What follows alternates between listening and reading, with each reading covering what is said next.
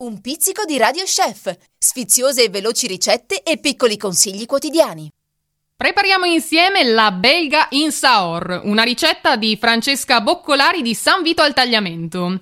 Tra le indicazioni difficoltà 1 su 3, tempo di preparazione 30 minuti circa, ricetta per 4 porzioni, kilocalorie a porzione 187. Tra gli ingredienti vi serviranno 500 g di indivia belga, 300 g di cipolle, 4 cucchiai di olio extravergine di oliva, mezzo bicchiere di aceto, 40 g di uvetta, 20 g di pinoli a piacere, sale e pepe, burro quanto basta, olio quanto basta e capperi quanto basta.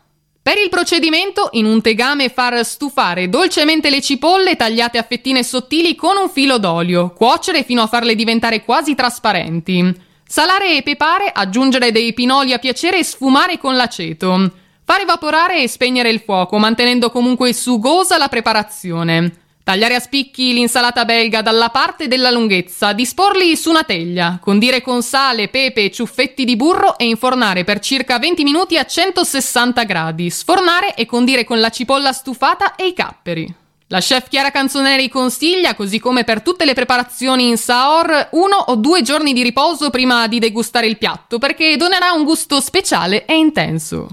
I supermercati Bosco in più suggeriscono in abbinamento un Gewurz Traminer Trentino Doc di Castel Firmian.